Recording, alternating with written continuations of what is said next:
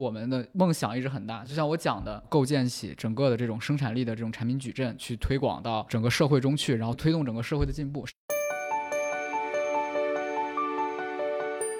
今天的确是一个创业的非常好的时机，嗯而且我觉得对于一个创业公司来说，首先你要知道今天你的产品的核心的差异化的优势在哪里，其次我觉得还是要有一个很好的一个团队。安全是有边界的，就嗯每个企业的话，它会有一个内网。在这样的情况下的话 a u s i n 我们就是作为一个云上的一个身份管理，就是通过我们的提供的一项自适应的有多因素认证的这样的技术，去帮助企业能够在不同的场景下给出它不同的这种防控的一些举措。如果说身份之间如果不是互相连通的这样的关系的话，其实会形成所谓的这种数据的孤岛。对于一种大型的企业来说的话，它的这种数据孤岛会给它带来潜在的损失还是很大的。嗯就像我们的有一些客户，就是他会有这种几十个软件的这种平台，那如果说能够把所有的这个用户体系全都打通的话，每年可以给他带来百分之七十以上的显性的一个收益的一个提升。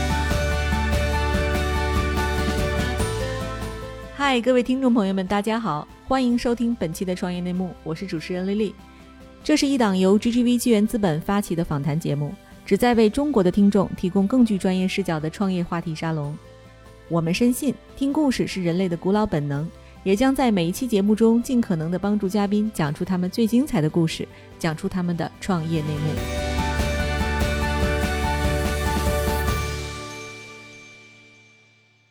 亲爱的听众朋友，大家好，欢迎收听本期的创业内幕，我是主持人 Lily。本期我们请到的嘉宾是中国领先的身份云公司 Authing 的联合创始人及 COO 李宇航。好，欢迎宇航。谢谢 Lily。好，哎、大家知道要讲云，讲身份云 SaaS，不得不提我们 GGV 的记忆之王、裸记之王、GGV 颜值之光赵帅。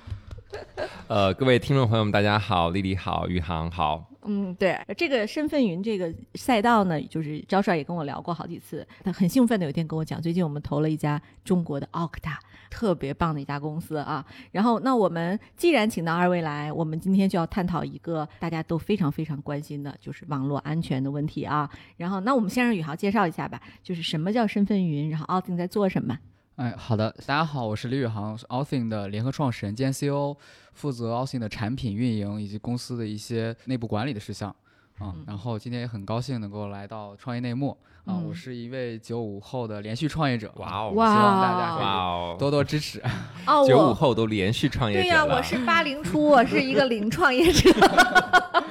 对，太厉害了啊！哎，就是宇航，我问问啊，你们公司有中文名字吗？呃，我们中文名字叫做偶因云。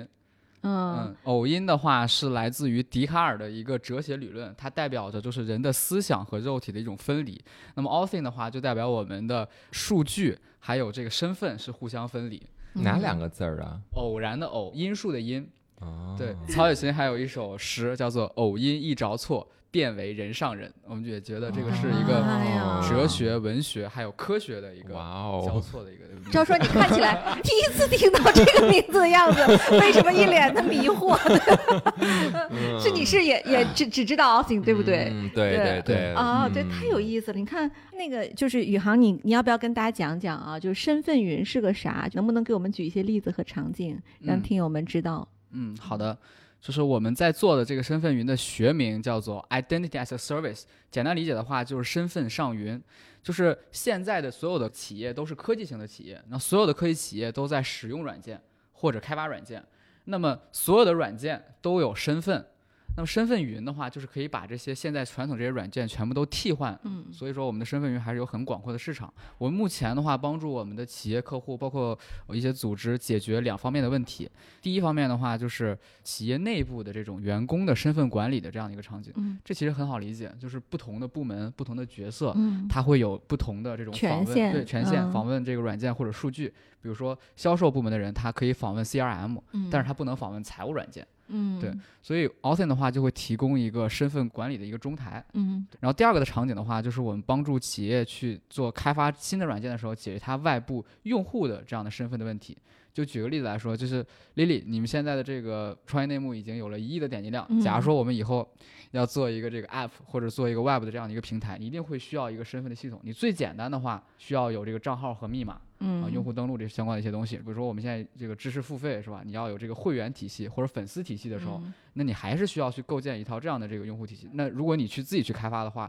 你会非常的复杂，而且会耗时耗力。但如果你用 Authn 的话，最低可能只要五行代码就全部都包给你了。嗯，是这嗯大概解决这两个方面的问题。对，哎，我们也在用 Octa 是吧？那个对赵说，我跟大家讲讲，可能有听友不知道 Octa 是啥，因为我们是一家全球公司嘛，所以就是我们中美用的是一套系统。我觉得它还真是我以前没有用过的一个东西啊，就是你在去试图去访问公司的软件中台的时候，比如说我们用什么 Microsoft 一个什么东西去管理它，那里边有好多好多我们现有的一些软件，财务的、法务的，什么都有。然后它就会要求你，无论在哪台机器上，比如你的手机还是哪它都会要求你有有三个选项，一个是就是比如说发一个通知，或者是给你打一个电话，第三个是发一个短信验证码。对你选择其中一个，然后你在 App 上操作一下，你才能登录这个系统。对咱们是不是也是这样的一个场景呢？对，这个是我们其中一个非常重要的场景，我们管它叫做 EIAM，就是 Employee 的身份和权限的一个管理。嗯，对呃，我们其实除了这个之外的话，我们还包括就是我刚才讲到的，就是针对于外部用户的这样的场景，就像说你自自建的这种软件，不管是 App 或 Web 平台也好，你需要用户登录体系，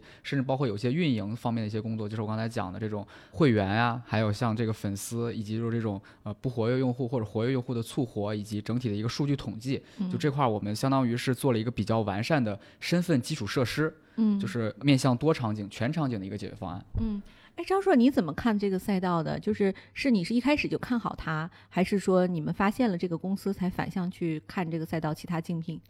嗯，我们肯定是因为知道，在 Octa 在美国是一家市值接近四百亿美金的公司，嗯在就是在整个美国的科技型企业中，包括说这种 Fortune 500跟千的公司里面的市占率也非常高。嗯而且我们自己作为一个科技型企业，因为我觉得 VC 也算是一个准科技型企业的一个员工，我们每天都在使用各种各样的软件。那其实这里面每一个员工的身份信息，它应该是被所所有软件可以是读取的，并且说一个员工的入职、离职这些管理呢，他不用在每一个这个软件里都再去操作，所以有一个这种单点登录和一个安全验证这两方面的需要。单点登录更多的是一个管理的，就是我这个员工入离职之后，他在所有这种公司内部各个软件、各个数据库、各个账号体系里的这种身份，包括他的这种，比如说从转正啦或者是离职啦，他都可以一次性的管理。那同时呢，它有一个安全验证的一个价值，所以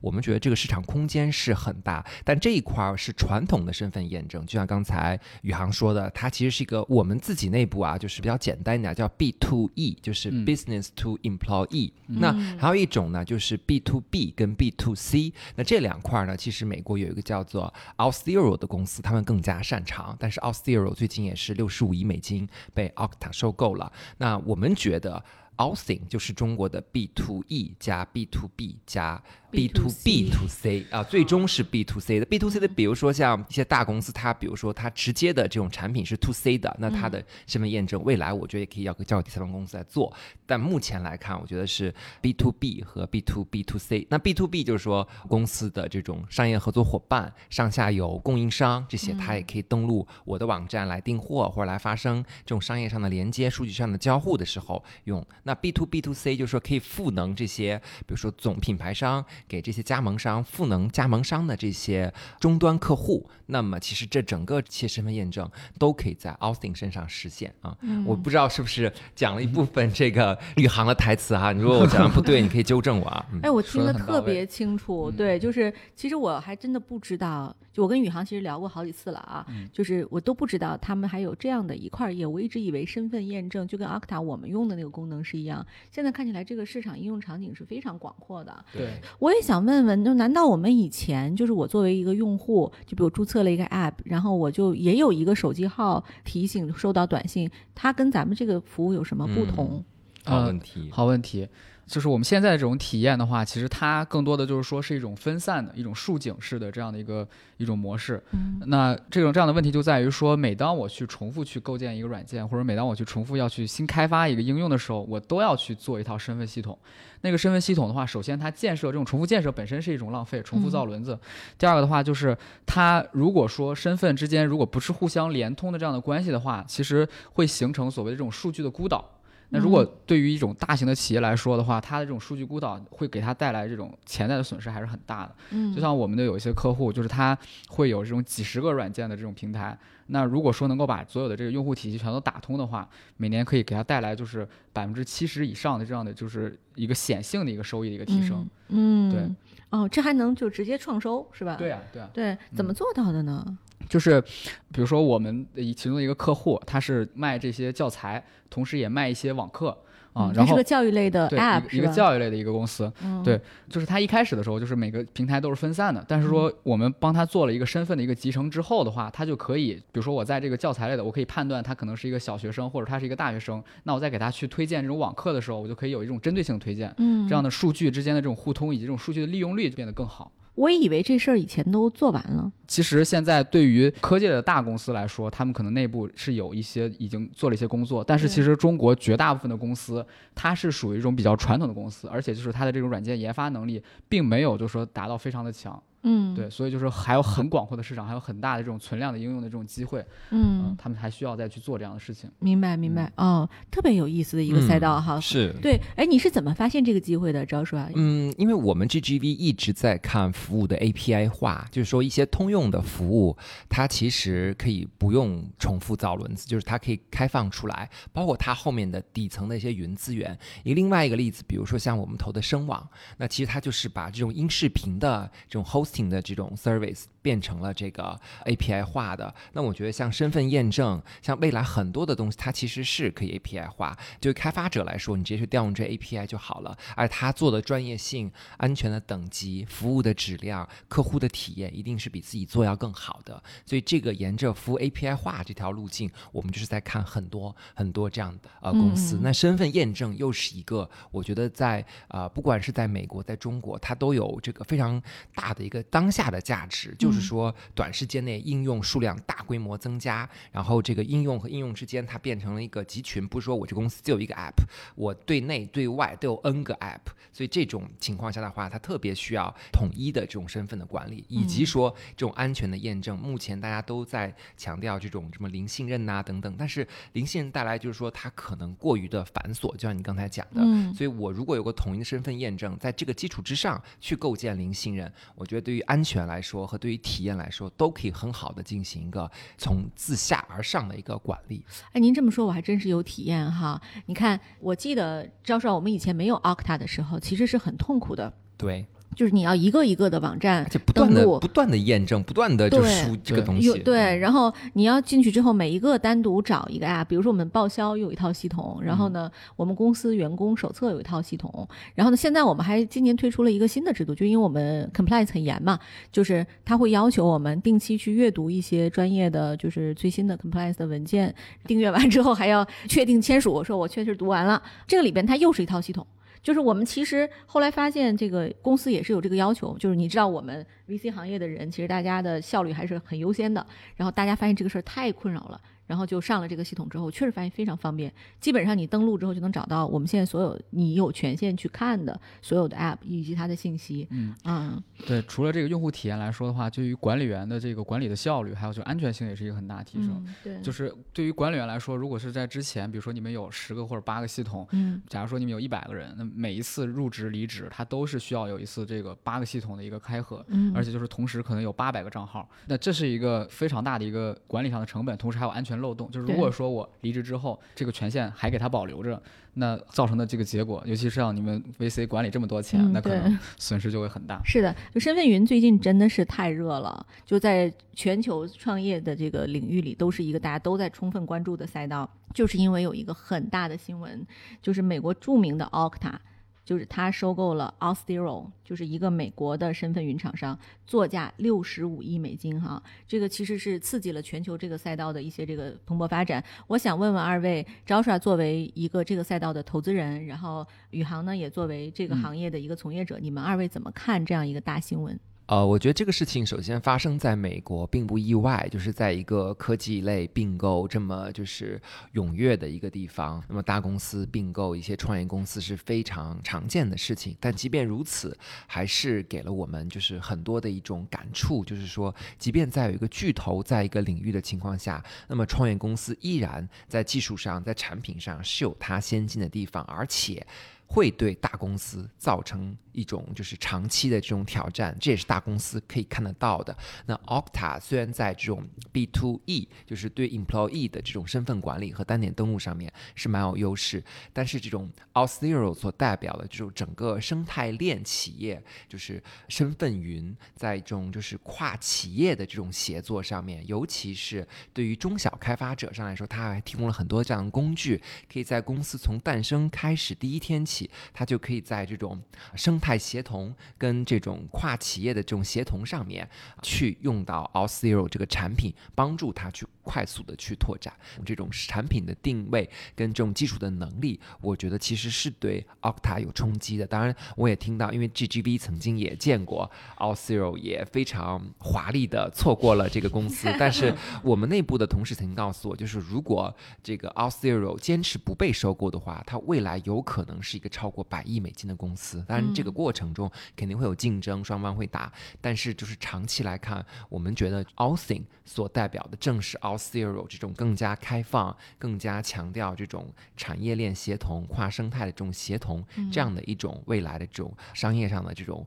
场景，所以我们觉得这个给我们是一个很大的鼓励。但说实话，在我们做出那个投资决定那个时候，其实这一桩收购还没有发生，对吗？对，没错。宇航，你们内部怎么看这个收购？对，当时对。当时看到这个新闻的时候，还是很震惊的，因为这个。对于我们来说的话，我们处在这个行业里面，所以我们非常清楚的认识到 All Zero 还有 Octa 它其实各具的这种优势，以及这种就是双方这种不可替代性。然后我觉得，如果抛出一个结论的话，我认为 Octa 未来会是一个非常伟大的公司，它可能会是一个千亿美金的公司，因为他们一开始在做的就是这个企业内部的这种员工的身份管理，就是 EIAM 这一块儿。然后后面他们在一七年的时候意识到了，就是除了这种存量系统之外，他们应该去做一些新应用，就是在用户身份管理 CIM 这边的场景。所以他们当时。收购了 StormPass，但是呢，StormPass 这家公司还是说并没有足够的去补足他们的短板，因为这个时候 Auth0 它的发展还是非常的快，非常的好，而且它的整个的开发者的这个体验程度，包括就是它的对外的这种就是产品力都是非常的强，所以它如果就是能够和 Auth0 去做一个这种并购一种结合的话，这家公司将在就是身份这个行业就是处于一个几乎。没有敌手的一个状态，嗯，所以我认为他会真的像他的这个 slogan 所说的一样，就是他们是 identity standards。Identity for Internet 就是一个真正的身份标准，一个为全互联网去构建起来的一个身份基础设施。那如果他将来进中国怎么办？我觉得很欢迎。然后同时呢，就说我们其实，在海外有些客户，我们是有也也会有 Octa 和奥斯林的一些直接的这种竞争，就是我们会有我们独立的一些产品的优势，就是我们的开发者体验其实相对来说是会更好一点，更本地化，更本地化一些。同时的话，就说我们在就是中国企业它独有这种市场的这种情况下，我们有更深的这种积淀和积累。就是美国的这种 SaaS 企业进中国，往往是水土不服的，因为两国的这个国情以及这种软件的发展程度、云计算的这个行业的普及程度还是完全不一样。你用过 SAP 的 App 版吗？我我体验过，对，一言难尽，我的妈呀！啊，对的，对的。实名吐槽啊，不要低调啊，对，然 后对，所以就是你可以想见，他们进来之后，肯定就也要有一段时间来适应，对不对？对，嗯，对。哎，我开一下脑洞，假如有一天奥克达开出了一百亿美金要收购你们。我们不会接受的啊，因为我们取决于我们基金什么时候到期。我们一定会，我我觉得我们一定会成为一家千亿美金甚至万亿美金公司，这是我们创业的初衷。其实我们一开始在做 Austin 这个事情的时候，虽然说它很小，但是我们的梦想一直很大啊。就像我讲的，这个我们叫做蒸汽记忆，嗯，是。我们想要构建起整个的这种生产力的这种产品矩阵，去推广到整个社会中去，然后推动整个社会的进步。身份只是一部分，身份是一个起点。嗨，各位小伙伴，告诉你一件很重要的事情：创业内幕的听众群已经开通了。在这里，你可以和我们直接沟通，也可以第一时间了解到 GGV 纪元资本线下活动的动态，近距离聆听投资人的独特见解，并且结交其他互联网圈子的小伙伴呢。入群，你只需要添加微信公众号 CYNMXZS，我再重复一遍，CYNMXZS，也就是创业内幕小助手的拼音首字母。并在好友请求中标注“创业内幕”。接下来，小助手会帮助你完成入群操作。我们期待你的加入。所以，我是不是可以就是认为，其实像 IDAS 这样的软件其实是有的，过去对吗？那就是这种软件和软件之间的区别和核心的壁垒，你觉得主要是什么？哦，就是 a u s i n 最大的优势在于，就是说我们是面向开发者的，是开发者非常友好的一款工具。就是我们把是开源的吗？暂时不是开源的，就是我们把身份里面所有的常用的功能，就是全部都做成了模块化的，封装成了标准的 API，我们叫做 API First。就我们现在有一千多个标准接口。嗯。那比如说开发者或者企业，他们可以就是直接去按照像拼乐高积木一样，就是把这些软件去组合起来，成为一个就是。符合他们业务场景的这样的一个，就是一个独立的一个产品。为什么要这样做呢？或者说为什么这样是有优势的呢？我也可以简单讲一下，就是因为其实。国内的软件的这个发展，包括就是云计算的发展，它还是非常的不均衡的。嗯，这就导致就是说有存在着大量的这种不标准的或者这种异构的软件这种情况存在。所以说企业它其实想要用一套这种很标准的这种程度去打法，实现它所有的这种业务场景，其实还是很困难的。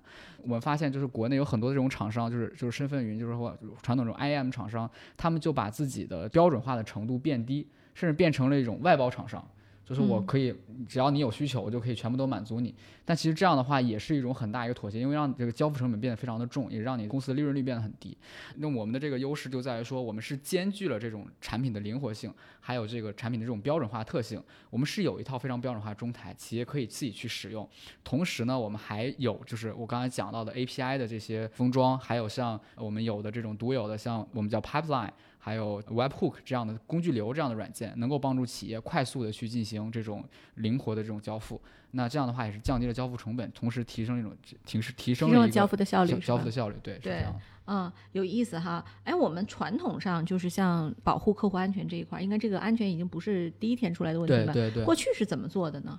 过去的话，其实就是安全是有边界的，就每个企业的话，它会有一个内网。哦，然后在内网里面，然后我可以就是去做到一个完全的信任。然后我如果要去访问内网的话，我可能需要一个 VPN。然后但这样的话，其实已经不适合现在的这样的场景了。对对，因为现在的话，我们全都是云上的，对吧？就比如说 GGV 在用很多 SaaS，那这个 SaaS 它肯定不会在你们的内网里面。嗯。呃，同时你们内网可能还会有一些，比如说你们自建的一些应用。那这种混合的场景就会导致，就是说现在的一个企业的数字化，它变成了一个没有边界的一个。一个状态，那在这样的情况下的话 a u s i n 我们就是作为一个就是云上的一个身份管理，就是通过我们的提供的一项自适应的，我们叫 MFA 有多因素认证的这样的技术，去帮助企业能够在不同的场景下，然后按照实际面临的一些威胁，然后我们去做一个机器学习的这样的一个自动的判断。然后去给出它不同的这种防控的一些举措。举个例子来说，就说可能我在不同的地方，就是我之前一直在北京，然后突然有一天跑到美国去登陆，想要去访问，那这个时候我我们会启动我们的这种保护机制，去进行一个二次验证。不管你去人脸，或者说收到这种邮件验证码，然后去降低你这个风险等级。然后有些的话，就可能就直接我访问了一些我不该访问的敏感数据，我可能就会直接去办掉。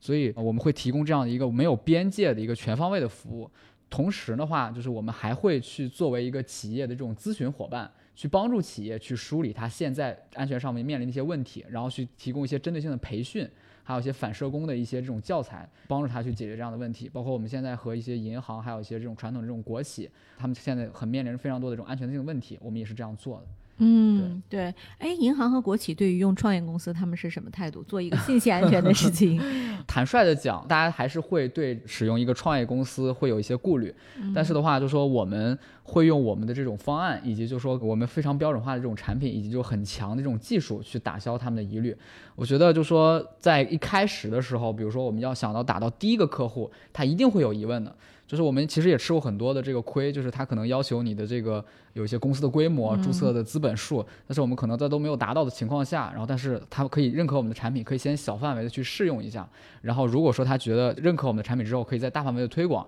然后有了这样的一个标杆的客户之后，然后再去做一些这个相应的扩展，其实会比较容易一些。就打开一个就好了，对对吧？对啊，那你还记得你的第一个大客户是谁吗？第一个客户的话是一个教育公司，有大几十亿的收入，然后他们开发了非常多的软件，然后全国可能有数千万的这个用户，也有上万员工吧，感觉。呃对，接近接近一万员工，对，嗯他们就面临着这样的就是用户内部的这个员工管理，包括外部的这个用户管理这样的诉求。但他们其实一开始的时候就是找到我们，联系到我们，因为我们的产品，然后发现我们的规模很小。所以后面他就是找了一个第三方的一个外包公司去帮他解决这个事情，然后大概开发了半年的时间，然后也投入了很大一笔钱，然后最后发现就是完全没有办法解决他这个问题，嗯因为这个是确实非常复杂这样的问题。嗯所以后面又找到我们，然后我们就是以一个这个合作的形式，然后进入到了他们这个产品体系里面。然后随着我们的这个合作的深入，我们会发现它每年的这个对我们的这种信任程度，包括就是对我们的产品依赖程度变得越来越高。我们会成为它的一个真正的一个身份的中台。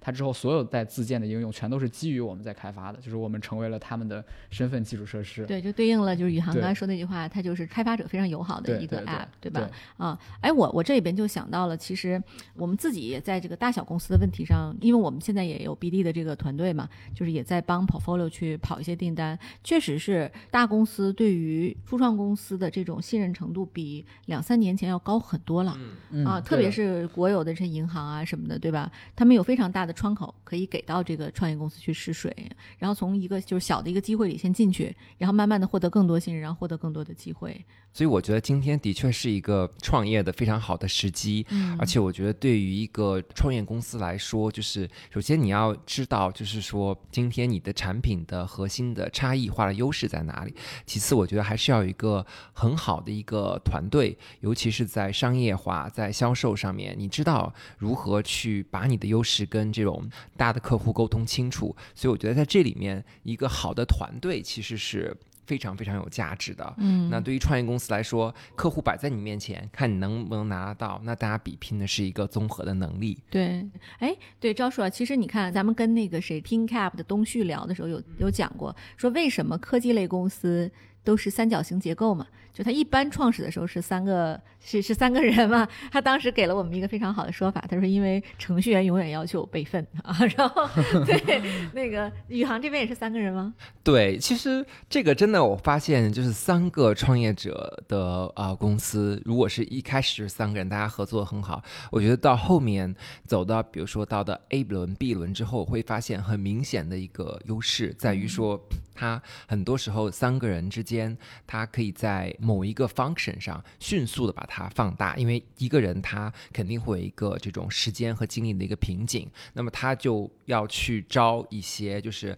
很高级别的这种联合创始人级别的合伙人的时候，他其实招起来是很难的。那他招起来的适应都要风险，所以这个过程当中，在快速放量这个过程当中，其实对于一个创业者来说，他自己首先还要学习，再让他要管很多的事情的时候，就不如三个人集体学习、集体成长，然后大家就相互的促进，会来得更快。当然，这里面也会有三个人的一些需要磨合的问题啊，这个嗯就是我觉得就是说大家去要具体问题具体看待了。对那确实，PinCap 跟 Austin 都是我见到三个人搭配非常合理，而且各自能发挥，同时三个人又能够在同一个层面上一起来商量、一起来交流的这种搭配。对，哎，宇航，你们三个人怎么分工？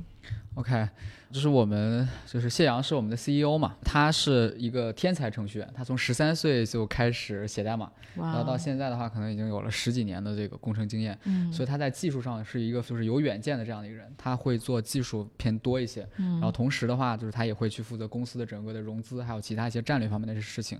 然后我的另一个合伙人呃徐子强，他的话是一个就是商业上的一个非常有 sense 的这样的一个人，所以他会在我们去做一些这种种大型这种客户谈判，主要负责商业化，他是 CMO。嗯然后我这边的话，因为我之前的话，我也是有工程背景，然后同时我之前有做过产品，所以我在这边做产品啊，包括运营的事情会比较多一些啊嗯。。对，哎呦，这个简直是太完美的组合了！一个技术专家，一个产品专家，还有一个市场专家，对吧？啊，太完美了啊！所以你们三个人会不会互相 diss？就是尤其你们俩，因为你跟谢阳都是技术出身嘛，比如说技术上有什么不一致的这种讨论的时候，应该怎么办？呃，没有，是这样的，就是因为谢阳呢，他是一个非常有技术领导力的人。嗯这技术领导力体现在就是他能够对于技术的一个发展趋势有一个非常准确的预判。这个其实也不是我说的，这个是毛主席说的，和大家讲一讲。对他，他老人家的原话是说，就说什么是一个领导？你坐在指挥台上，然后你什么都看不见，这样的人不能是领导。然后你坐在指挥台上，你看到的都是这种大量的平平常常的事情，你也不能看领导。但如果你坐在指挥台上，你看着远处的那个帆船的那个桅杆露出来一个顶，你就能够预判出来这是一个大量发展的，并且能够掌握它的这种规律。啊，那你这样才是一个合格的领导。所以就是在技术上面的话，我们都是非常尊重谢阳，包括就是他的一些的预判。但是你是 CEO，你比如说你的工作他 challenge 你，你会跟他把就是讨讨论吗？或者说你们会有冲突吗？呃，我觉得会有，就是因为我们也都很年轻，然后就是关于产品上面，我会有我自己的一些坚持，包括在运营上面，还有就企业的一些呃管理上面，对。然后他的话会有他的一些想法，就是我们我们一般来说都是会非常开诚布公的讨论，因为我们也认识很多年，所以开开诚布公的讨论，然后会有的时候会妥协，有的时候如果我错了，我会去呃改过来，如果他认为就是我对的，然后我也会按照我的想法去做，对。嗯，所以其实嗯、沟通起来还是非常简单直接的。你们三个是同学吗？呃，我们三个说起来有点很有意思啊，就是我们是网友，就你们是什么网站？呃，我们是在这个知乎，嗯，在在知乎上面股。价要涨了。对，而且知乎表示要投诉我们，我们 rebrand 了这个大上市公司。对对对，嗯呃，对，然后我们会在知乎上面去发表一些，就是我们自己的一些想法，包括就是在一些技术上面一些讨论。因为知乎早期还是有很多这种专业性的人在，所以就是我们在上面哎发现可以有同龄人，然后同时还有很强的就是这种关注在同样一个地方就很一致的这种愿景。然后我们那个时候就开始就是互相的勾搭，然后互相聊天，对。嗯然后一开始我们讨论的时候，更多的其实还是在技术啊，包括就是一些，呃，比如情感生活这样的就个人生活项目。但是因为我和像包括子强，就是我们在大学的时候都一直自己在独立的创业，所以后面我们的聊天的范围扩展就变到了我们对商业的一些判断，包括一些对创业的一些一些这个心得一些讨论。然后我们发现，哎，很志同道合嘛，嗯，然后就是选择在了一个时时间点，然后在北京共同的一起创业。在一起创业之后的话，然后还是发现，就是因为能力角色也比较互补，然后同时就是呃，因为共同创业，然后年龄段，然后包括就是其他一些认知，我们都是在互联网上长大的一代嘛，就是思维思考方式、思维模型上面也会比较的 match。嗯所以我觉得这是一个对我们来说一个很大的优势。嗯，嗯你们两个人有多少粉丝量加起来？嗯，大概五千。哦，嗯但当时很早，当时很早。我们的目标客户，包括我们的客户群，它其实会分布在像知乎啊、LinkedIn，还有像一些就是掘金这样的开发者这种平台上会比较多一些。所以其实我们的这种投放是有很针对性策略的。因为那个知乎上面有很多程序员，我知道，就对于你招人也是有帮助的嘛。嗯对我们，我们公司还是在知乎上面有账号的，但是就说我们个人的账号其实就没有了。对，by the way，我觉得做做播客是个很好的选择，真的是，好的，就是因为程序员有非常好的听播客的习惯。哇，我们的两个画像让我极其惊讶啊！一个是我 B 站的那个用户画像，我们有个 B 账号嘛，就是亮马桥小记，他就讲行业的，其实就是我们市场团队自己在做。然后我们前两天跑了一下用户画像，居然我们的粉丝里男性，男性程序员占百分之七八十。嗯，哇，首先呢，我们那个话题在 B 站里是一个非常小的逆势的话题，我们的用户里百分之七八十是程序员在关注我们的那个亮马桥小鸡的号，嗯。但是其实对你们的这个用户来讲，他其实上 B 站和上知乎和上播客差不多，我们的这个播客里程序员占到至少百分之四十，哇，嗯然后投资人占到嗯百分之三十。嗯啊，剩下百分之三十是一些什么大厂的一些这个什么产品啊、运营对创业创投有兴趣的人，大学生什么的。但程序员的量极大，因为我后来发现，为啥？就程序员大量的工作时间是他是在电脑上的，他听是他一个非常重要的手段嗯啊，所以我觉得你开一个播客有可能真的有帮助。嗯，好的，嗯尤其他们对上下班路上，在对他就会听对，嗯就是找到那个点。比如说，我每一期讲一个安全问题，嗯。啊，短一点，因为我们的播客长嘛，就是你可以每嗯期比如讲二十分钟，有嘉宾讲，自己讲都行。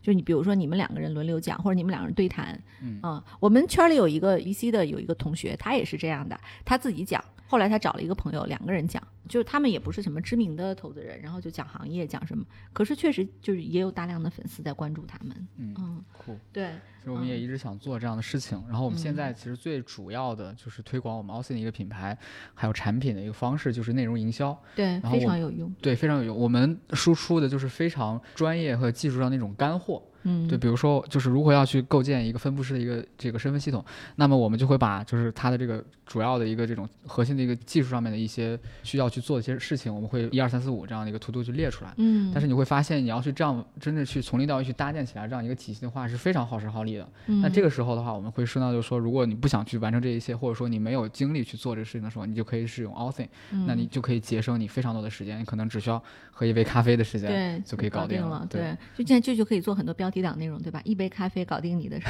么公司安全需求，对吧？对，我们也有啊在做这样的事情，但是我们发现，就对于像我们目标的客户，像一些这种企业里面的做技术的这种中高层人员来说的话，他们更多关注的就是很干货的这种技术内容。是的，是对，的，所以其实我们就是在做这技术内容的架构的时候，就是想我们再去写一本书。这个书的话，就是身份安全行业这个可能一些技术上面的一些这个点，我们可能已经想好了它几章几章。对到最后我们完善出来之后，可能过了两年之后，我们可能就把这个书去做一个出版。对，然后哎，特别好。那个谁，吴军就是这样做的。对的，对，吴军就是说他不断的去我是他的多年的粉丝粉丝是吧？嗯我也是吴我吴军老师我高中的时候读他的书我也是什么数学之美、浪潮之巅，对吧？嗯啊，我还知道有几有很多技术牛人都是这样做市场，比如说有一个号叫何小阳读书笔记，嗯哦，他最近不怎么更了，好像。嗯，就他以前那个内容特别哈阔，而且更的很及时，就是对某一个技术上的问题，他就会很快给出一个长文。对嗯，我觉得公司还是需要一个这样的人来写的。嗯，，对，我们的公号有一个栏目叫投资笔记嘛，嗯，那个栏目第一期节目就成功破圈。我们现在是我们公号里为数不多超十万点击量的文章哇，啊、就是我们讲 SaaS 全球赛道。哎，赵帅，你还记得吧？是一九年的时候，我们当时整个你带领 SaaS 团队去美国，然后和当时我们的两个合伙人季勋和葛兰也参与了贡献，然后我们做了大量的关于 SaaS 赛道一些公司的这个这个研究啊、对，为此我们那个写作者都被人挖走了。对，我是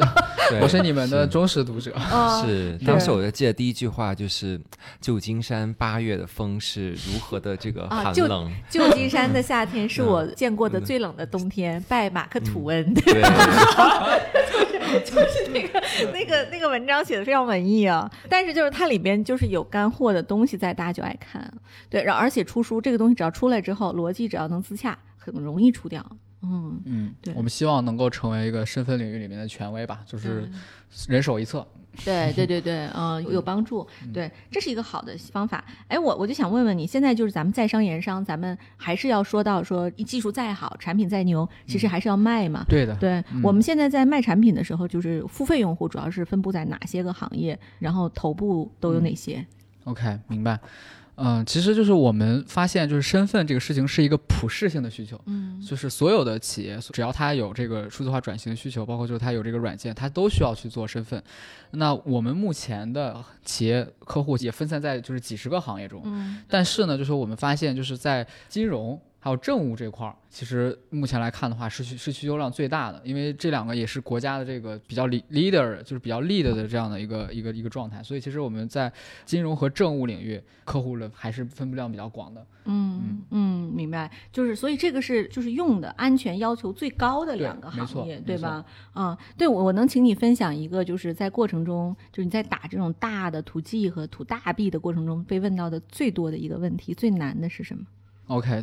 其实就说在技术方面问的问题，其实我们都是觉得都还 OK，不，都都已经想好了，都已经想，好了。嗯，就最难的话就是说这个为什么这么年对轻？为什么这么年轻？哎，他们三个人应该都是九五后，好像都差不多。对我们都是九六年的。啊，太厉害了，嗯，九六年今年才二十五岁，对吧？嗯太厉害了。嗯不过在他们看来，可能也就不算很年轻。对就是吗我觉得就是说，嗯，我觉得我觉得年龄是一个 他们会跟我们抱怨，哎，太老了。对，哎，会不会就他的 CTO 其实也是九五后，所以你们就谈拢了，是这样吗？呃，大部分都不是，大部分的客户还都是就是四五十岁。就我觉得，就嗯年龄这个问题，因为也经常被问到嘛，所以我觉得展开讲来说的话，就是我们虽然年轻，但是我们在这个行业中，或者说我们也有多年的这个编程，包括创业的一些经验，所以我觉得在这方面的话。这是一个积累的问题，就比如说，说实话，相对于我来说，他的年纪很大，但是我肯定要比他在身份云这个行业里面要懂你不要全他，就是 他那个有人问过我特，别介意年龄。对呀、有人问过我说你们是一个谜。对，他说你们吴晨瑶到底多大？我说你看多大？他说二十八，二十不聊天的时候看着很年轻，但聊天觉得他不像一个年轻人。我说你对，然后就对，反正很迷。我我不要讲，我会被他枪毙掉的。如果我说出来，嗯，对，所以其实，在我们跟一些就比如说像四五十岁的这样的这种企业的 IT 包括技术不要再提四五十岁了。但但但确实就是说，这个还蛮有意思的，因为很多的我们的听众，可能未来有朝一日他也想创业，或已经在创业了。就在年纪这个问题上的时候，他被别人挑战的时候，他需要有一个得体，但是又非常自信的一个回答方式。对，我就嗯真的我坐在这里，哎，你来跟让这个跟一个四十岁的人讲一讲来。对让宇航来这个介介绍一下经验。对，嗯就是我们我们还是说会从这个我们的专业能力，还有我们的技术产品方面去给他做一个全方位的咨询，就是我们会扮演一个就是他的解决问题的一个角色。那他可以去说找一个，比如说可能经验更多，或者说规模更大的这样的一个企业来去做这个事情。但是我们的产品、我们的技术能够针对性的，或者说更好的去解决他们的问题。那在这个时候的话，其他的一切都是次要性的因素。当然了，就说总是被遇到这个问题，也是会有一些这个头痛，所以我们也会去找一些就是比我们年纪大一些的这样的销售，然后他啊，去、这是一个好办法，对就是销售可以，就是如果他看起来就是跟对方是成熟一些嗯对成熟，看着更对等一点，嗯然后他最后要提到技术的时候，他可以再把创始团队拉进来，对嗯，对对，嗯嗯，对，这是一个最难的问题，对吗？也是被嗯问的最多的吗？是的，是的。嗯，对，你觉得这是好事还是坏事？年年轻，我觉得这是一个双刃剑吧，尤其是说我们在做这个 to B 或者起伏以及安全类的这个行业的时候，其实年轻更多的时候它会代表你可能就是经验少，但我们认为不是这样的。嗯然后，但是说这个优势点在于说，我们可以跳出来传统的这种可能已经形成了思维固化的这种模式去思考问题。就像我们在解决同样一个事情的时候，比如身份这个事情，包括就是我们说传统这个 IAM，它已经卖了三十年，但是我们在跳出来这个思维模式的时候，我们可以用一个这种高维打击去 去解决他们现在这样的问题，然后嗯可以去跳出他这种原有的这种思维固化。对，嗯有意思哈。嗯对，其实你看，我们作为创投行业，我们从来不认为年龄是问题。就我们投了很多特别特别优秀的九零后、九五后，包括我们自己用供应商吧。我可以说说，也打消一些大公司的顾虑啊。如果这里边有大公司的 IT 高管，可以听听我们做的这么成功的播客，一亿点击量，喜马拉雅财经节目第一名，我们的 Brook，我们今天的录音师是零零后，对不对？Brook 是零零后，然后他的两个老板全部是九零后，嗯，然后我们的 B 站账户就是每周一更的那个内容，三个九五后，嗯，也是。然后我们团队里，就是像我们的投资团队里有九六、九七的都有，所以我们也是觉得，就是作为年龄已经一，就是在中国不是问题，在中国的高科技行业都不是问题。嗯年轻代表的是我们能有更新鲜的眼睛，看到更高的东西，重点是成熟度够高，眼界够宽，对吧？嗯，是的，所以我我是我是特别特别期待看到你们三个人将来很快跑成独角兽哈。谢谢。对，哎，咱们说说融资吧，因为其实这是大家比较关心的事情啊。就是这一轮，因为我们也刚刚这个 Austin 官宣了，说完成了新一轮的融资。对就是我们这一轮融资之后，投资主要用到哪里？我们这一轮的话，主要把大部分的钱用在了这个产品的这个建设，就是主要就是人员的这种扩张。嗯然后，因为我们在去做身份云这个事情的时候，因为它涉及到了首先用户体验，嗯然后包括像这种安全方面的一些问题，还有嗯整体就是这种架构上面的一些技术复杂性，所以它是一个很复杂的一个事儿。然后我们要找最好的人去做，所以我们招的这些人都非常的贵。所以我们会把大部分的钱投入到这个上面，人力上同时，嗯对我们还要去在我们的这个内容，还有就是品牌宣传上面去投入很大的功夫。因为我们之前通过刚才我讲到内容营销，其实之前几乎没有广告费，没有没有成本。嗯嗯，但是就是现在的话，我们也希望能够再去这个行业里面去建立更大的影响力。对，嗯，所以主要是这两部分。对对，这还是很有必要的。对，哎，张帅，你你在一开始投的时候，你会不会觉得这个团队，因为咱们投是非常早期嘛？对这个团队，你当时最大的顾虑是什么？嗯，我觉得团队的这个，我们是其实是蛮有耐心的。说实话，就是没有特别大的顾虑，但是其实心里是有预期，就是说这个团队它在各个方面都需要一个成长跟一个爬坡。那但这个方向和这个团队的创业的这种三个人的激情，我们是非常认可的。但是说实话，这段时间的进展，我觉得还是挺快的，尤其是我觉得年轻人一种特有的这种抓资源的能力，对就这一块儿，我觉得是非常重要，就是他很积极进取。我就我只要发现了一个地方有一个商机，那我就尽量去想尽一切办法去利用它。那我觉得就是包括在跟 GGV 这种中后台的互动当中，嗯我觉得能够看到，就是很多时候我们投资人在观察一个公司的时候，也会给你丢一些这种商机或者是一些 connection，看看你能不能接得住。当然，就是说也要看它本身的这个产品跟这种定位是不是符合。嗯嗯嗯但如果是符合的话，能够迅速把这个事情接住，我觉得这个其实对于早期创业公司来说是非常重要的。重要的能力啊因为你的销售人数还毕竟有限，那然后你的这种产品知名度跟品牌还不是最好的时候，这个时候有一些投资人给你介绍的一些商机跟客户资源，跟一些各种各样的公关的等等资源，那么你能够把它接住，借助资源能够滚动起来，我觉得这个能力其实体现了一个公司的一种就是说对于这种机会的这种渴望度跟这种嗯把握度。嗯，那也体现了这个公司的它的这种就是一种快速迭代跟这种进步的速度。嗯其实我这个时候我们就是观察这种速度。那很多时候我们发现，我们给他介绍了一个很好的商机，但是后来对方还要问我们说：“哎，你给我介绍那个人怎么后来不来找我了？”就是这啊对种情况。有的对，嗯是的，就会发现说这个对比其实很明显。哇，你这么说，我真的太有感触了。因为说到中台，我跟宇航见过面，加了微信之后就很快见面了嘛。嗯，见了面之后，我就系统的介绍了一下我们的服务。你知道他调动资源能力有多强？全方位的，全方位的 leverage 股东的各种皇后服务。不，这个是夸我还是当然是在损我？夸，当然是夸。好的你知道，就是 就是我们同样的服务抛在另一个公司前面，就是当人家有可能不需要，但是我觉得他需要的时候，也取决于创始人的 open 的程度。就是他觉得我愿意去像海绵一样吸收东西，因为可能我今天有会，我早上起来要去跑过去 GGV 去见那个人，或者说我们帮他安排的一个什么培训，然后下午我还要飞回来，太累了，我不想去了。哎呀，这个时候就完全体现出年轻团队特有一种这个生命力啊！他们对于我们的这个中台招人、公关，然后呃对吧？介绍客户，啊，介绍个 BD 啊，培训 GR 全方位的都在合作，而且很快都有产出。我这里边举一个例子，就是呃，那个我们有一个某 LP 啊，是一个非常大型的金融集团，嗯然后那个 LP 就是他当时宇航就跟我讲说，能不能介绍一下对方认识，我们去你 pitch 一下。我们就说最大的股份制商业银行 对对如 对果是红色的那个，啊，不说是哪家了。麦当劳对不对？经常跟麦当劳、星巴克搞活动的是吗？对，然后我们那个当时我就觉得，哎呀，能不能接得住？因为这么小的团队，但是我们现在看到了非常大的 progress，对吧？嗯当然，承担是一个非常复杂的过程啊，尤其像 SaaS 类的公司，它有特别多的这个交付周期啊，包括签约的周期都比较长。嗯但是我们每天都会看到进展，重点是就是宇航每天都在跟我同步。他开完会，他告诉我，他说：“哎，丽丽姐，我们有一个什么进步了，有个什么样的这个再接了、再谈了。”就是你知道，这是很聪明的一个做法。就是如果你有什么困难的时候，我马上还会介入去谈，因为从 LP 的角度，我们有自己的各种各样的角度去刺激这家银行迅速的对这个事情做一个判断，哪怕行或者不行，不至于浪费时间嘛。对，但是就是其实我们不是所有 portfolio 都能做到，